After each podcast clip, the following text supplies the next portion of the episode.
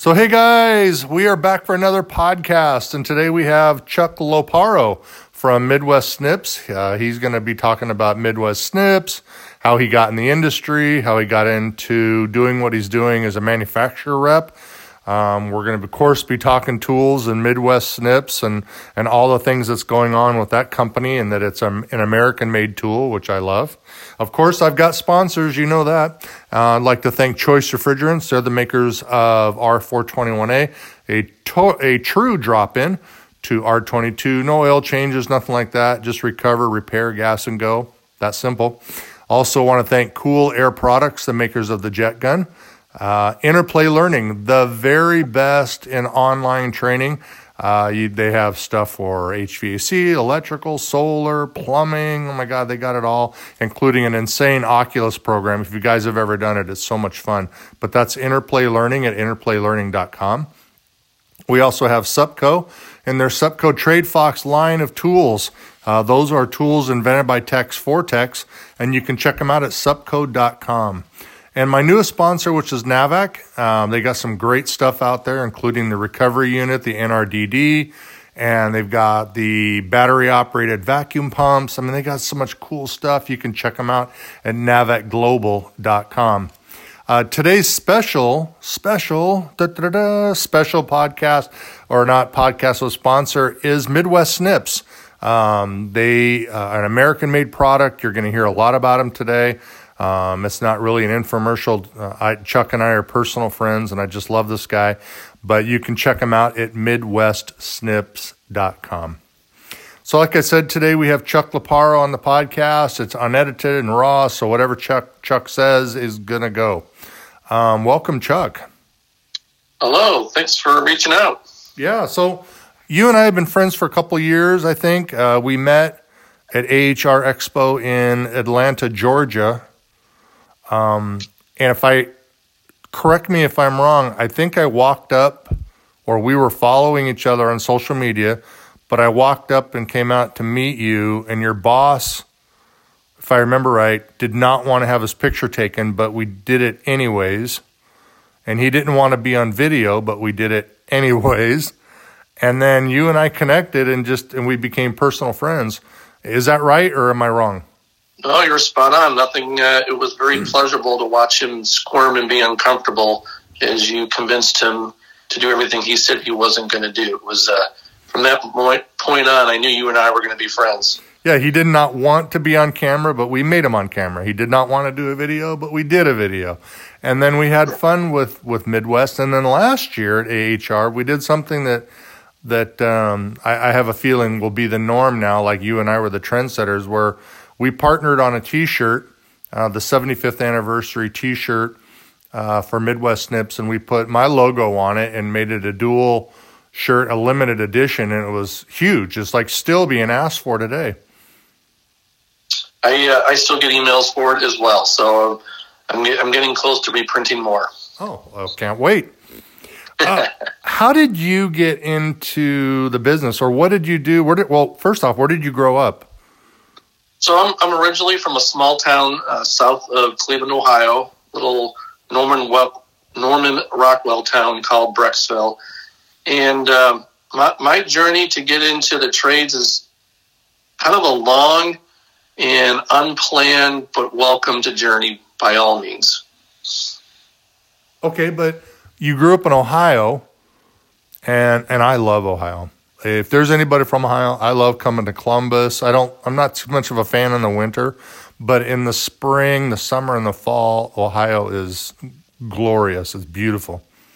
When and so for everybody in Ohio, yes, I'm kissing up to Ohio. Um, but you said it was a long, long road into the trade. Did you have somebody that was influencing you? You know, how did you get to becoming a rep? You know, what were you doing before a manufacturer's rep? That's a great question. I, you know, I didn't have anyone uh, that mentored me, or did I have any exposure to it? It was actually quite the opposite. It was really a journey of finding what made me happy.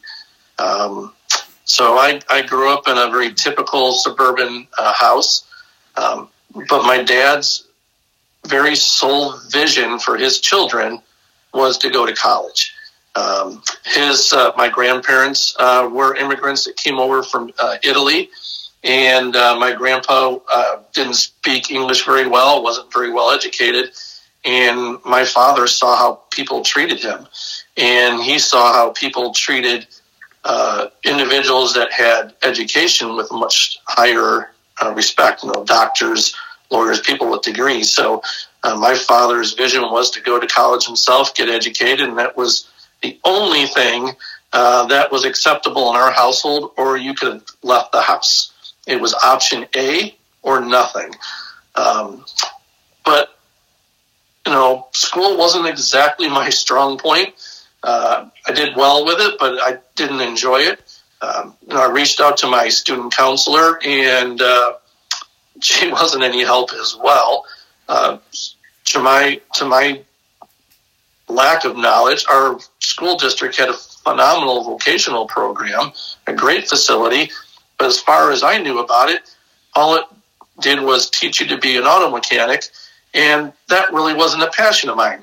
Besides having a, you know, a couple exotic cars and my posters on my wall, a Testarossa or a Countach, I wasn't really a car guy. That wasn't my thing. So, um, but I found myself taking every woodworking shop, electrical class, um, any hands-on elective I could throughout high school, but college just didn't feel right for me. So, to my to make my dad happy and, and to make him proud, I did go to school in, in college, and uh, fortunately, I did very well, and I, I did end up enjoying it. But I found myself as soon as I graduated going, I want a job where things are being built, where I get to see things made that are that, that are hands on, and that to me, Mike, that's what started my journey was trying to figure out how to get into a place where, you know, I wanted to see stuff being fixed, made, built, created.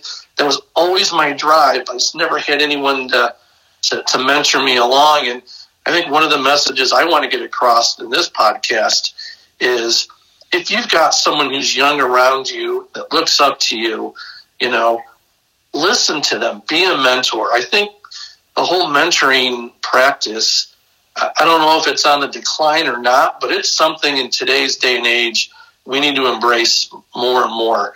Because, um, you know, I had people that loved me and looked after me, but I didn't have anyone really listened and tried to help me find what my true passion was. So uh, that's my, my one big takeaway I'd like to shout out uh, during this podcast. Be a mentor if you, if you have the opportunity. It's so weird my I'm going to go back to your your grandparents in Italy on on how the parallel. So my great great grandparents were from Italy and they ended up in Ashtabula, Ohio. And they this and I've never met them, but according to my my grandma and they brought their kids here which was my grandmother, and they were not allowed to speak Italian in the house. They were not allowed to do to to do that at all. Like my, my I was told that my great grandparents would speak Italian between themselves, but then the kids were not allowed to speak it. They could only speak English because just like you said, they were laughed at because they didn't understand American, they didn't understand English, and they they were lost. And it's crazy the parallel because it was they were lost, they were made fun of, and then my grandmother, you know, the same thing with my mom. You know, my mom didn't get a degree till much later in her life, but school was everything. But uh, it's crazy when you were saying that, I was like, holy crap like you and I have got a parallel family in Ohio, yeah. speaking Italian, and then uh, is now is Loparo is that an Italian last name? It is. It is. Is it? How does it actually said? Is it Loparo like Loparo, or is it yes. something? Is it? Oh, yep, Loparo. Loparo. So you like? Are you made? Like, are you a good fella, or anything like that? no, it's uh, um, it's funny. My family, people always look at it as kind of strange. So my mom is pure English and my dad's pure Italian. Hmm. So my dad and my sister look like they could be right out of the Goodfellas, which used to drive my dad nuts. Mm-hmm. And my mom and I look, I mean, Anything you look English. We're white. Yeah, well, oh, okay. So I don't know. I wanted to make sure, like, if you were gonna pull one day on me, like, uh, uh, what's that, Ray Liotta, where he's like, "You, you think I'm funny? You think I'm funny?" You know. Um, so the good Yeah, stuff. we, we do. We all have a little of that temper buried, and it takes a while to to get it out. But I, I still have it there somewhere. All right, La, Luparo. Okay, well that's good. It's good to know that uh, we kind of get because Mayberry is not Italian. That is Okie. That is Texas, Arkansas, Oklahoma. So, but my yeah, it's crazy. My mother has a my mother has a very her maiden name was very Italian, G Gennaro, but it's um, crazy how I didn't even know any of that. So you got into you got it, but did you? Let's talk about your career because you did go to school, but did you go right into HVAC part sales and equipment sales or tool sales, or did you go into a different sales line? No, so I ended up uh, starting with a company which I bet everyone here uh, listens to the podcast will know is Fastenal. Um, Oh wow! you know, nuts, bolts, fasteners. You know, they had power tools. Basically, you know, comparative to a Grainger McMaster car. Um, a much different company back when I, I was with them.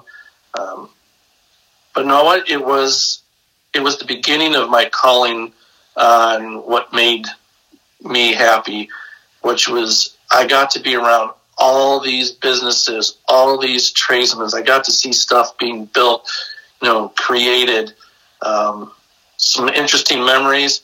Uh, uh, contractor was wor- working on the uh, on the new baseball stadium in downtown Cleveland, and it was the day before um, the big opening, and they realized they forgot some stuff, and I ran it down, and I got permission to run on the field to hand them uh, the supplies they needed, and I kind of wanted over and got to stand on the pitcher's mound the day before the ballpark was commissioned and opened. So um, What what park was that? uh, back then it was called Jacobs Field. I think it's uh, Progressive Park or Hmm. I don't. I, I've, I've stopped keeping up on what all the ballpark name changes are these days. Gotcha. So when you were working for them, and it sounded like it was a great job, was there anything in between them, or did you go right to Midwest Snips? No, it's uh, like I said, it's, it's been an interesting journey. Um, so from there, I had another, uh, I guess, life altering moment. I was reading an article. So this was before. I mean, I think I think maybe I had a pager at this point in my career. I didn't have a cell phone yet. I was reading an article, and they said that, uh, and I forget the exact number, but a very high percentage of people die within 50 miles of where they were raised. And for somehow that just that just struck me as if I really want to see how things are made, um, my the whole hands on. I love being in that environment. I got to go to other parts of the country, if not the world, and experience it. So I didn't know what to do, but out of pure coincidence, a college friend called me up and said, "Chuck, you always talked about, you know." doing fun and crazy stuff and living on the edge. He goes, I live in Chicago right now and I need a roommate because my roommate just backed out of me and for some reason your name popped in head, into my head. How about you just quit your job and move to Chicago and be my roommate and we'll figure it out? And I said, I'll call you back. Hmm. And I hung up and I bet you I called him back less than five minutes later and said, I'll do it. So I quit my job at Fastenal, packed up my stuff in my little S10 Blazer, and moved out to Chicago without a job. And the first thing I did was find out where all the big industrial parks were and went around and started handing out my resume. And I ended up uh, with a fantastic family that owned a plastics company that made plastic components that went into a just a whole array of really unique applications. So, um, So from From that- so injection, you probably got like injection mold or something like that. It was injection molding and uh, profile extrusion, so it was both, which was interesting to see. And then how long were you there? I was there for nine years. Oh wow! Yeah, Are they And still in business? they are still in business. Uh, I'm happy to say I'm still friends with uh, the vice president of, of sales that um, that I worked with, and um, yeah, just really overall a really good family uh, company that's you know doing what every small manufacturing company U.S. is is they're trying to reinvent themselves, stay relevant, and, and you know keep a good presence here in the United States. So somewhere Midwest Snip shows up. How did that come about? So the funny thing is, then um, as I get older, and I ended up getting married and started a family. Uh, my wife's family had all migrated out to uh, Phoenix, Arizona. So, you know, my wife mentioned one day, said, it'd be nice to be a little closer to my family. Would you ever consider moving to Arizona? And again, I said, let me get back to you. I think I went outside and mowed the lawn and came back in and said, let's do it. Why not? You know, I don't want to be, I don't want to get complacent and be in one area. I want to live in different parts of the world. I want to talk to different types of people. I want to get immersed. You know, I don't want to be the, I don't want to be like a lot of my classmates that are, are, you know, some of them have lived more than 10 miles where they grew up. So again, I quit my job, uh, bought a house, moved the wife uh, and my son at the time out there, and worked real diligently to find a job. And I ended up with a company that made um, automation components. And they actually, one of the customers we sold to was Fastenal again. So I've kind of come full circle back to Fastenal and uh, got to work with the uh, Fastenal uh, team again really just love that environment. I love that type of customer culture because they, again, they get to meet and really work with the trades folks hands on. And that always kind of stuck in my mind. And uh, so I, I, worked for this automation company. They ended up getting acquired by uh, Parker Hannifin, which I know a lot of you folks know them because uh, the Sporlan division, Parker Sporlan. Uh, so they bought the company I worked for. And uh, so I did uh, I was fortunate enough to stay around and help with the acquisition of that um, and that whole transition because it happened right during the big recession. That was 2008 uh, when they made the acquisition. And of course, the economy just really collapsed from there on. So, um, but as I got more uh, involved with overall Parker business, they had a good relationship with Fastenal as well. And uh, again, I just I loved that environment to be able to work with the trades folks. So, but let me ask you, how long did yeah. you live in Arizona? Because we've talked about your stint in Arizona. How long were you here for? I moved there. I think it was around seven years. Oh wow!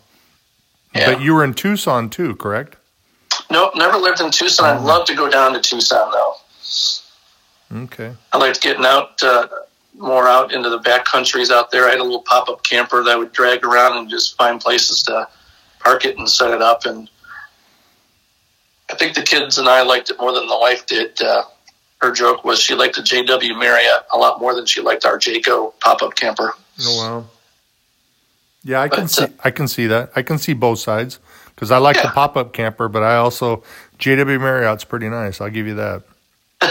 yeah.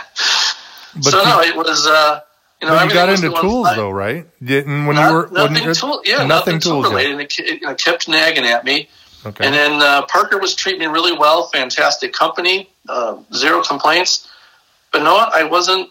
I wasn't selling. I wasn't getting out there. I was, you know, managing product ranges, and uh, so I just decided to start searching. And then, lo and behold, I saw this job posting uh, for Midwest Tool, who I knew nothing about.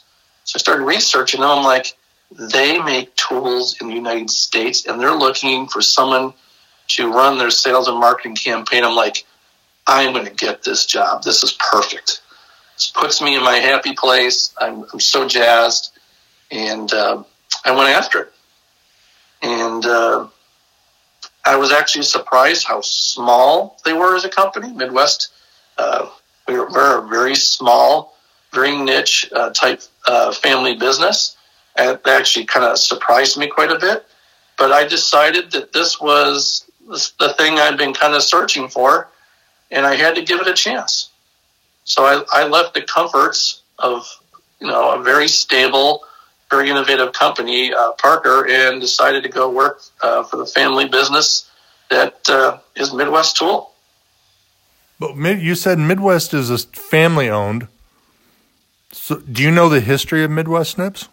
Like I do. In fact, do? Uh, it, the, the fanfare got muted this year with, with everything going on in 2020, but we're actually celebrating our 75th year in business. So how did they start? Like, how did Midwest Snips become Midwest? Did it start off as like Bob's Snips, or was it always Midwest, or was it a family name? Like, how did that happen? What's the what's the history?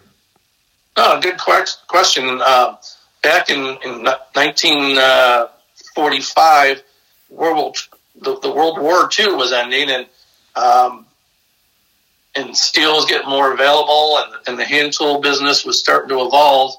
And there was a couple guys that decided to get together and uh, start a small tool company. And in 1946, they landed their first account, which there's uh, some controversy whether how they got it, you know, bought dinners and some gifts or whatever. That's a little unclear, but somehow they wiggled their way in and got the OEM tool contract uh, for Sears Craftsman. So uh, for since the 40s until Sears just went bankrupt, Midwest Tool was a maker of snips for for the Craftsman brand for all those years. But how did the but how did the company evolve? I get that part of it. Was so the, the, was it two guys in a shop that were like the snips on the market today suck and we can make one better? Like how did that's my question. Like how did two guys or a guy or a man or a woman or a partnership whatever it was say to themselves in 1945 we can make something better? Did you know it did they have snips before that sucked and they were like, man, these, these suck. We can do it better. Like, how did that happen? No, good question. And uh, I, I, wish the story was kind of that cool. Um, but I, I, think it's, it's something you do see around the world quite a bit is there was another company in the area making similar type products. And I think the, the guys just said, Hey, we could do this too and so they were able to capture, I think, some uh, guys from the other company and kind of build it up from there. And it wasn't just snips; it was it was a range of cutting tools. Uh, home gardening was getting really popular, so um, you know, garden shears, uh, little trimmers for for branches. It was the it was a lot of lawn and garden type cutting products actually that got them started. No, the, the tin snips was really not that big in comparison to the lawn and garden business. Well, that makes sense because your your websites basically everything is tool and cutlery. So if you're doing cutlery, are you also do you make kitchen stuff and things like that, or cooking supplies? No, and, and uh, I finally had all the uh, I had the company name removed from from the company vehicle because people would come up to ask us to see if we made knives, if we had samples. Oh. Everyone everyone loves a free sample of a knife, uh, but no, it was it was it was all uh, we made some scissors, but they're very specialty type scissors. Um, but no, it was mainly uh, pruning shears, hedgers, uh, and then a few brands of snips that were all mostly under the Craftsman brand. Uh, getting into the 50s and 60s, uh, they started selling to other larger tool companies. Um, and I think that's why a lot of people don't look at Midwest Tool as a name that is as common as maybe a Channellock or a Klein. I mean, those are 100 plus year brand names we made all these tools under everyone else's name. Mm-hmm. So as far as you and I, if we lived back in the day, we never would have known that Midwest Tool even existed as a company. Well, that's that's why I was talking about the the history, because you're making tools for other companies. For Craftsman, you probably weren't putting Midwest on it. Craftsman, it had a Craftsman tag on it, so we didn't know. Exactly. And I mean, you can you can name every major tool company in the U.S. and at some point in, in history, we made some tools for them. And the, the big evolution, the big change and shift with Midwest was in, in the 90s. I mean, um, as the DIY stores became popular in the 80s, uh, globalization was really occurring during that time. A lot of these major tool companies um, were taking our products and sourcing them overseas. We were watching our business uh, being taken over to China and Taiwan uh, just to appease uh, a price point um, for their customers when we were sitting there trying our best to make the best quality tool for these customers and they dropped us like a bad habit so they could pick up an extra 20 points and the product coming over just wasn't wasn't nearly to the standards that we held ourselves to so in early 90s actually 93 we came out finally with a product with our name on it mm-hmm. so I, I look at ourselves in the grand scheme of tool brands you know again klein Channellock great tool companies 100 plus years out there um, our name hasn't been out there that long. We're we're kind of still in our infancy stage. Well, are the are the owners that started Midway are they still alive, or they has it passed on to family? It's been passed through. Uh, uh, so there's a couple couple owners, but there's one main family that's the majority owner, and we're on the, the third generation right now. So, so that was that was David who you met. He's third generation. Oh, really? So I made the owner of the company do something that he didn't want to do. Yeah, that's when I knew I was going to like him. Oh, see, I thought he was just a regular sales guy like you. Oh my oh, gosh! Well, well now that I know that, regular. I appreciate that. yeah, now okay. that I know that, listen. Now that I know that that when we go to Vegas HR, we're going to be we're going to be worse. it's going to be worse. So you have a third generation company that has its. Is there private equity companies? Is there people involved no. in it. It's no. all family owned. Family owned, uh, and that was one of the things that attracted uh, to me because, um, you know, I think as I get older, I, I, have been reflecting back on, you know, what do, what do I want my legacy to be? You know, what worth do I want to provide outside that, of? But you're not that old. I know, but it's just uh, I'm, I'm starting to think about what do I need to start be doing now to, to make sure that at least leave a, a positive impact on this world. I, I some, maybe I'm maybe my mind is pinning me older than I am, but um, I really felt that my efforts working at Midwest would really have a difference on the folks that work there. And I felt like that the industries that Midwest served were industries that I could tell on social media had a lot of passion, tight knit groups, they cared about the industry. They had pride in it. And to me, that those were all things that just got me excited. And they get me excited too. And I get the legacy part. I think about it all the time. And then I remind myself there's like 10,000 pictures of me on the internet. I'm like, well, I'm okay. Um, yeah. When Midwest had their relationship with Sears and Roebuck, and they were making the tools obviously the money was coming in. It was it was flowing well. The family was probably happy. When when did the the product line expand? Because you don't make just snips, you make seamers, you know, you make other stuff. Like, what do you guys make? That's probably a better question. What do you make for the HVAC industry? Oh, good question. So, yeah, when we first launched our name in the '90s, it, it was just a range of aviation snips.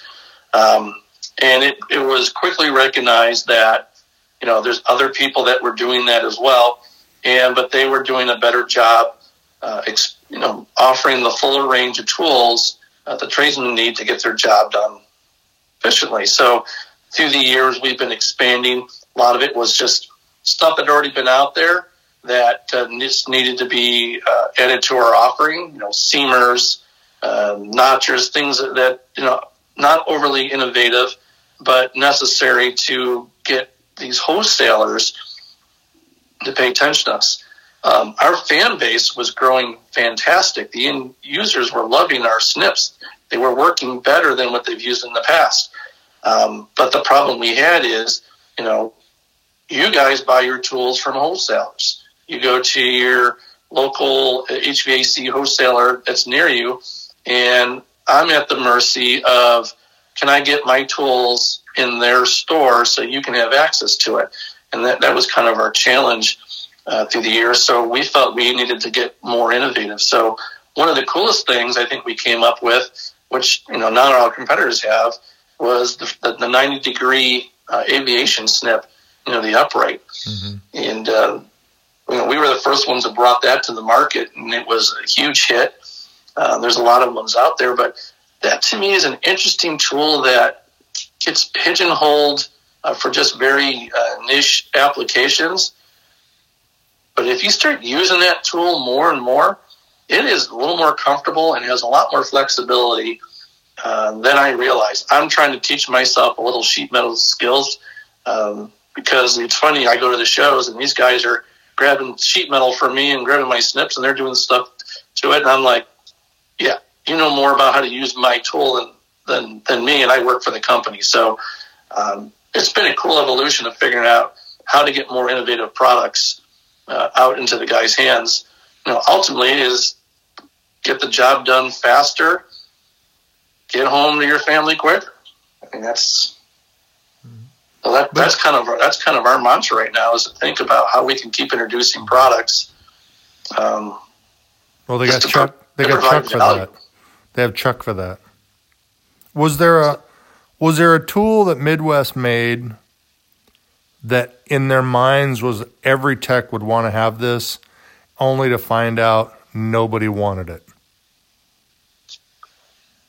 Um, yeah, we've had a couple uh, throughout our our history. Um, I've got one tool. It's not so much HVAC centric. It's more for the, the, the, metal roofing and pole barn guys. It's a it's a lightweight. It's our we call it our mag snip. Um, and other people have it, but we made them so they were offset, kind of like our very popular offset aviation snips. And uh, that one hasn't caught on. But I, you know, I did uh, I did some gutter work in my house two years ago. I absolutely loved it. I didn't nick my uh, knuckles once working on uh, on my gutters and downspouts um, that I probably would have if I used just the regulator regulated uh, uh, straight lightweight snips. Well, that's that's kind of why. I, and the only reason I asked that was is that Midwest, you know, makes like all product manufacturer, and you're the first manufacturer I've ever had on a podcast. Um, I've had Solderweld, but he doesn't manufacture. He's got a plant, and he's he's he's he sells his product. But you know, Lance is not at home pouring the rod into a single tube. Um, yeah. But you know, I think big companies like yours, Midwest, and even though Midwest isn't a big company, it's you know doesn't employ you know multiple states and countries across the world you know it's a it's a handcrafted tool and, and they make a mistake every once in a while or they make a tool that looks fantastic on paper and then when they get it to the hands of the person mm, not so great yeah we've had uh, i can tell you my favorite place to get new ideas is from tradesmen's i bet you 90% of the products that we're looking at right now are all uh, tradesman created tools and uh, there's a couple we think we think are really interesting. We get it out and do our field testing, and uh, feedback isn't what we thought it would be, and so we we've passed on a couple. Well, um, that, that, that's the that's the trick. I mean, uh, the neat thing it also is, especially in HVAC too. There's there's people do things a little differently depending geographically where you're located. I mean, uh, let's just talk about flex duct. I mean, flex duct is starting to grow across the country, but a couple years ago, you never saw flex duct, uh, you know, really east of the Mississippi, maybe down in, you know, Florida and Georgia a little bit. But my house in Arizona was all flex duct. Mm-hmm. Um, you know, there's, there's, uh, there's really cool tool ideas that we get that only fit a very small region. Um, and I get that. that. You know, yeah, just... that, to me that was that to me that's interesting, right? Because this is where I think social media has done um, wonders uh, for the tradesmen. Is you guys are able to get together, share ideas. Um, people look at that and go, I never do that where I'm located. That's just a practice. It's, you know, we just don't have that in California that you guys have in New England or whatever the case may be. Um, so doing these podcasts, the social media, um, surfing around, I want to say that HVAC guys are probably one of the best tight knit groups on social media as far as sharing best practices. Well, I think there's a purpose for that, and you know, it's it's the service industry is different than the construction industry. The construction industry builds a beautiful product. It's built, it's done, and then they walk away. They unless there's a warranty problem, they rarely return back. But service companies. Usually the, they're the air conditioning company did the install and then they're stuck with the service. You know if they did a crappy job they're stuck with their own service. Or they pick up a building and it's just that service industry just keeps going and going and it's just it's just constantly in motion. One of the things that that um, we've talked about is competition. Now we understand we know that there's other competition out there do you as a manufacturer do you talk to your competition at all like do you call the the guys over at um, snips and go, hey, what's up? How's it going? We got some new snip. Is this metal working out? Or do you guys share anything at all? Uh, there's a little sharing going on. There's actually an old organization out there called the Hand Tool Institute, and they get together a couple times a year. Midwest is a member, uh, and there are companies that, that, are members that are competitors. And we do uh, we get together and talk about best practices to better our businesses. Um, you know, we keep it obviously, uh, it's a very professional, you gotta be very careful with antitrust and things like that, but we do. Um, you know, my biggest, to me, my biggest competitor that I have respect for is Malco. Um, you know, I know, I know the president of Malco, I know all the sales managers. Um, you know, they're good, honest, hardworking people, just like our folks are at Midwest. They make a good, high quality product. Um, and I respect them for that. You know, uh, do I think my snips are better?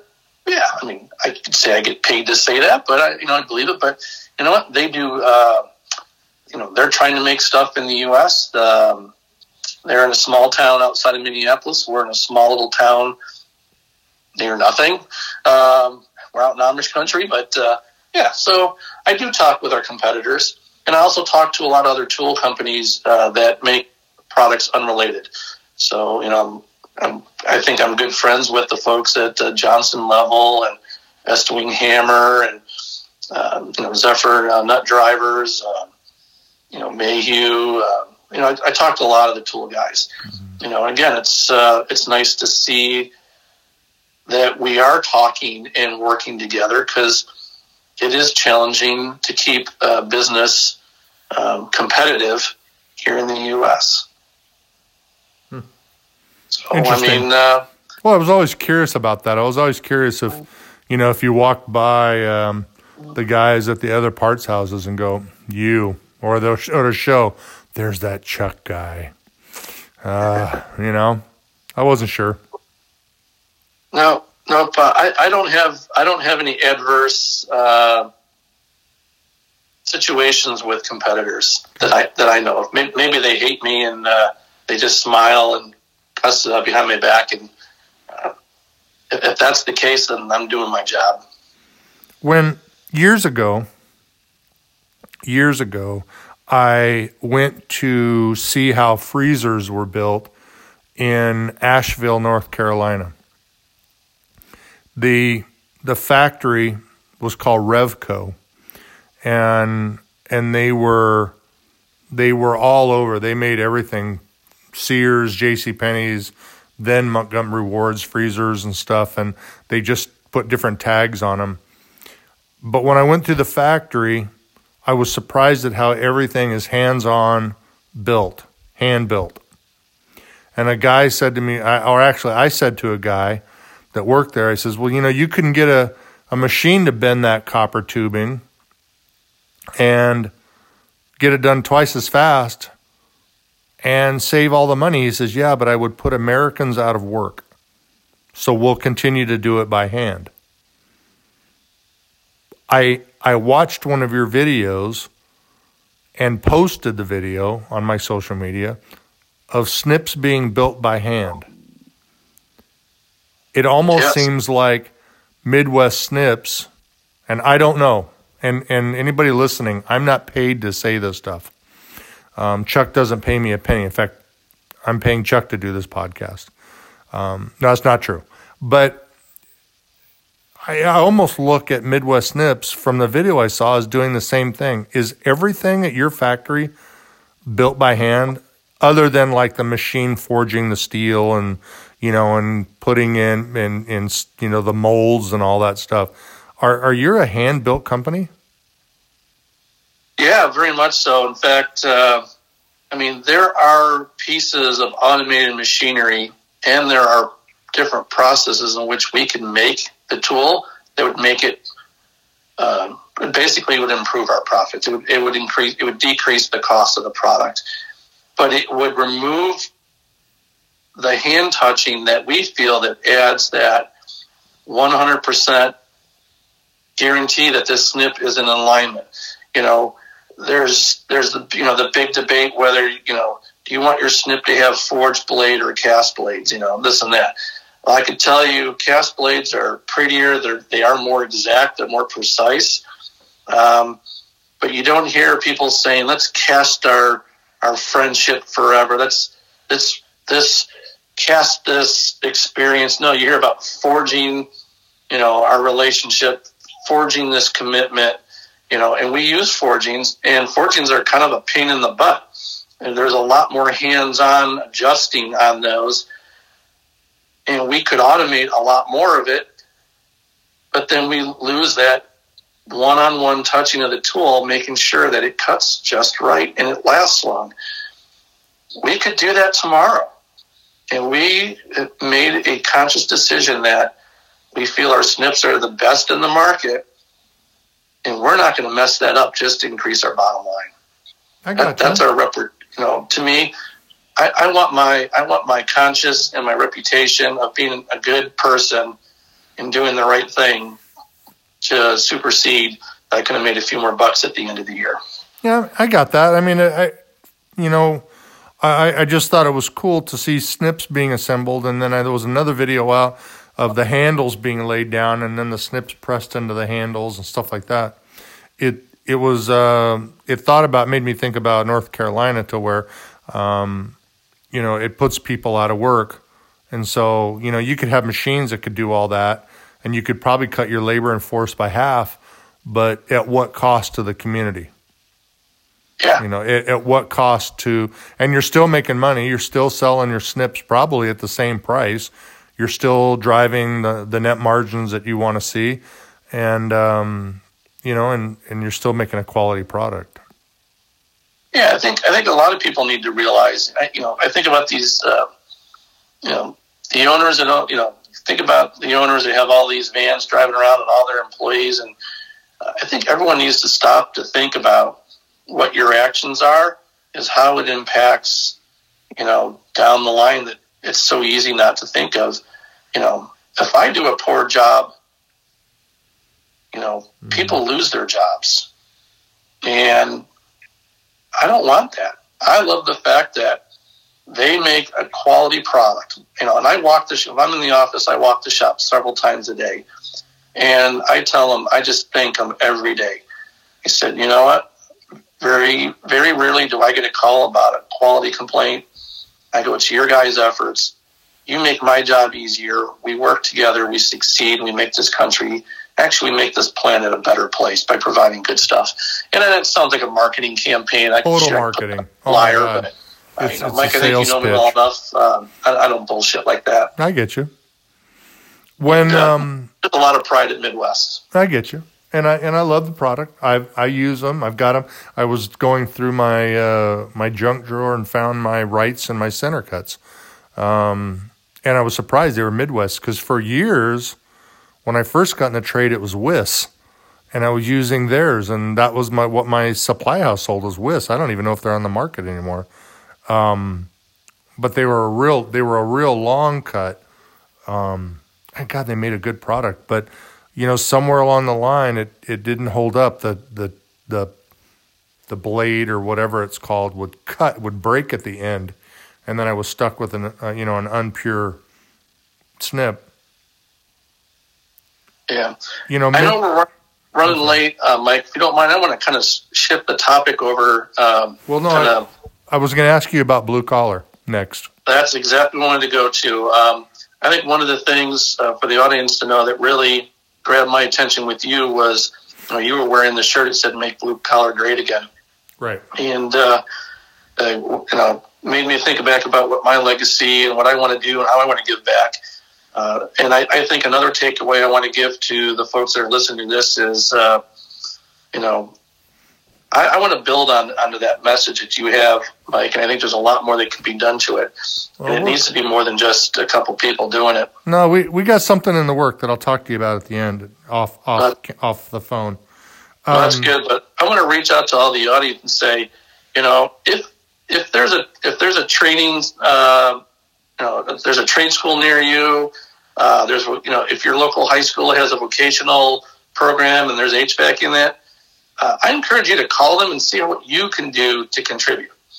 You know, um, Yeah, but we- I want to ask you. make- I want to ask you something different though. yeah, You think about this a lot. We only got about five minutes left. So if we have to do a part two, we'll do a part two. Do you think, as a trade, and I've asked this before, we do enough to promote ourselves to high schoolers or college students or whatever? And if the answer is yes, then we'll continue to do. But if the answer is no, what do you think that we're doing wrong? What do you think we're not doing enough of? What are your thoughts? I think the one thing that's being missed, as as you know, I've been diving into this and trying to come up with the aha moment to to fix this, is reaching that young individual who does not know what they want to do with their life. They're a junior or senior in high school. They they're really good with their hands. Um, they really don't see themselves sitting behind a desk college just I don't know, like like for me, college sounded just like chalk, you know, nails going down the chalkboard just sounded like a horrible thing to, to do. Where do you go to find options? Uh, I, I don't know. I could tell you when I went to high school, my student counselor didn't provide any value, and maybe that practice has really evolved over the years. I don't know. I've been out of school for quite a while. Um, but even if you go now, if you just type in, you know, I don't want to go to college. What should I do? There's no real good resources. There's no real avenue for them to to to reach out and chat with someone. Um, real quick, I, I think a country that did it really well years ago. I looked, we sell a ton of our products in Australia. Well, Australia, you know, they went through this huge trade shortage uh, starting way earlier than we did because they had a huge uh, growth expansion, you know, with mining and everything. You know, China was coming in needing all their natural resources, and they, they needed tradespeople. So the government really focused on it for years, and they started re-educating their entire country that you know a tradesman, you know, a roofer, an electrician, they're just as valuable as a doctor and they started working and educating and educating folks. And now these people are, you know, they're looked upon with reverence and get paid very well for what they need to do. And we need to take a little bit of that success from Australia. And they did a lot of marketing and online campaigns. We need to take some of that and bring it to the U.S. Yeah, I understand. And I, I think that, you know, we always talk about money, money, money, money, money, money, money. money. You talk about it every single time because it seems like that's the only way businesses or or organizations can entice somebody is by throwing out their hourly rate or how much they're going to make a year. and and yeah, that's important. But job happiness is important, and satisfaction is important. Um, having a cause is important. Yeah. You know, making great money is important, and you get to do all that stuff in blue collar, and and you get to do it whether you're a plumber, an electrician, or a glazer, or a paver, you know, or you know whatever it is that you're working with your hands. The the opportunities are there. Knowing what you want to do with that part and the government getting behind it, which I don't think in America is going to happen because we're just in such a turmoil. Yeah. Does does private sector do enough? Because I think private sector, as much as we talked about Midwest Snips, there's a lot of companies out there that only talk about their product line but don't reinvest back into the employee or the potential employee that's going to eventually buy their product. Yeah, and some companies do a good job. We try. I could say Midwest tries. I don't. I don't think we do a good enough job. Uh, I'm working on that, but you know, they donate tools to the trade schools. You know, they do it. You know, a lot of companies do a tradesman of the year highlight. Um, but I think it goes back to we're still not reaching those kids, like you said, don't want to sit behind a desk want to do different experience, want to have a lot of pride in what they do, and sitting behind a computer just seems like torture to them. Those are the people we need to reach out to, and I, I, I, I think it comes down to the wholesalers need to do it. I think the technicians, if you see students in your neighborhood, and the owners, uh, you know, uh, the businesses need to reach out to the local high schools. We all need to do it locally we got to reach these kids, and we got to do more stuff on online because I mean, I mean, I'm online quite a bit. I can't imagine, you know, the younger generation's online a lot more than I am. So we've got just a few minutes left. Is there something that you live by? Is there something that motivates you? Not money, but is there maybe something that your father said, or you know, for me, we everybody knows this, which is, um, you know, do the right thing and risk the consequences. Um, was there something that you live by? I, there's funny. I uh, at work, people kind of laugh at me because I have a whole bunch of little sayings, and it's kind of gotten coined as I have a bunch of Chuckisms. Uh, some are original, some are not. But the, the probably the most original Chuckism that's out there that I've lived by the longest is happy, easy, and profitable.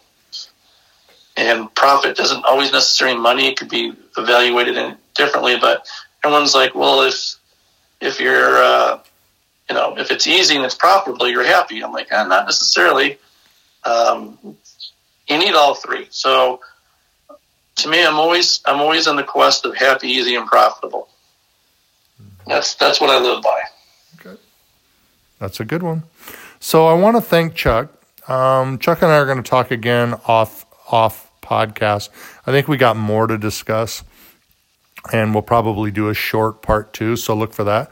Of course, I want to thank my amazing sponsors Choice Refrigerants, uh, Cool Air Products, Interplay Learning, Supco, Supco Trade Fox series of tools, and Navac, as well as Midwest Snips, the right tool since 1945, and you can find them at midwestsnips.com. Um, you know, if you're listening to this on a podcast, please please, please, please subscribe and just leave a comment and a rating or, you know, rating and a review. That really helps uh, distribute the podcast because I don't get paid for these, which is fine because I just like learning about people's stories and learning about Chuck's family was, was worth today to do the podcast. It was amazing that we follow almost the same uh, life as far as, um, you know, our ancestors and how we got here to America. But, you know, also, make sure that you reach out to the people that around you that are needing some support. It could be a neighbor, it could be a friend, it could be a family member that's just needing a hug. Reach out to them, hug them, love them, um, tell them that they're okay and that they're they're going to do okay and that you got their back. Uh, again, if you need to get a hold of me, my email is hvacreeferguy at gmail.com. And if you need to get a hold of Chuck uh, Loparo, Loparo if you need to get a hold of Chuck Loparo, then uh, you can do so by uh, getting a hold of him through MidwestSnips.com, and there's probably a phone number and an email. Do you want to give your email out? Yeah, if everyone wants to reach out, it's uh, C L O P A R O So C. Loparo at MidwestSnips.com. Okay. So until next time, work safe, be safe, be great humans. Uh, reach out to the ones you love, and we'll see you next time. Bye bye.